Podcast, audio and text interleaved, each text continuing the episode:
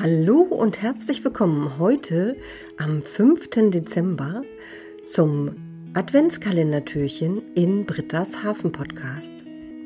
Ich freue mich so, dass ihr wieder dabei seid.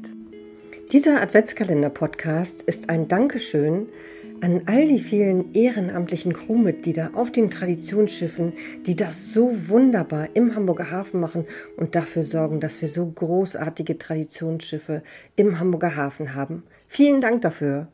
Heute geht es um die Stettin, den Dampfeisbrecher. Und ich habe den Experten Uwe Altenbach am Mikrofon. Hallo Uwe. hallo liebe Ritter, hallo.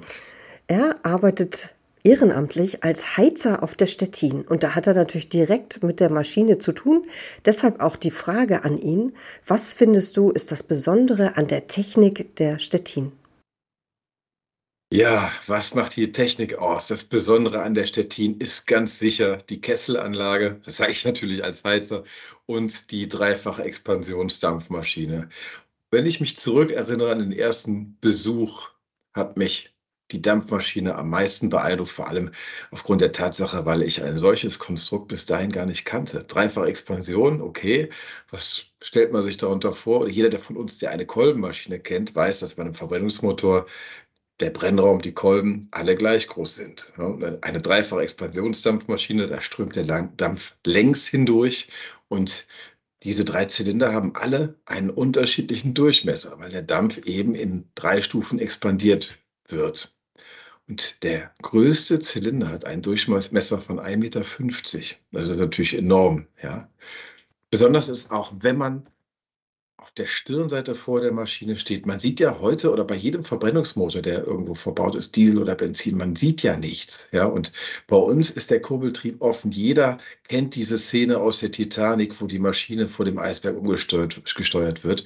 Und bei uns auf dem Schiff sieht man genauso eben die große Kurbelwelle, die schweren Pleuel und diese Riesenmenge an Stahl, die sich da ganz geschmeidig bewegt. Und wieder anders als bei einem Dieselmotor es ist im Maschinenraum verhältnismäßig leise. Also Dampfmaschinen wurden auch Flüstermaschinen genannt. Ja, die Expansion, dieser Druckunterschied ist viel kleiner als bei einem Verbrennungsmotor und deswegen ist die Geräuschentwicklung sehr, sehr niedrig. Auch bei voller Fahrt kann man ohne weiteres sich neben der Maschine noch unterhalten, ohne sich anzuschreien. Und das ist schier beeindruckend, ja, wenn man diese Riesenmenge an Stahl zu dem Geräusch betrachtet.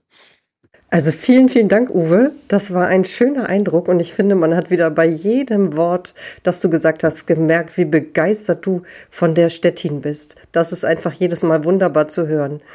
Vielen Dank dafür. Sehr gern. Ich wünsche dir heute einen wunderschönen Tag. Den wünsche ich dir auch bitte. Danke. Dankeschön. Tschüss. Tschüss. Einen guten Start in die neue Woche. Morgen gibt es das nächste Adventskalendertürchen. Ich freue mich, wenn ihr wieder dabei seid. Bis dahin. Tschüss.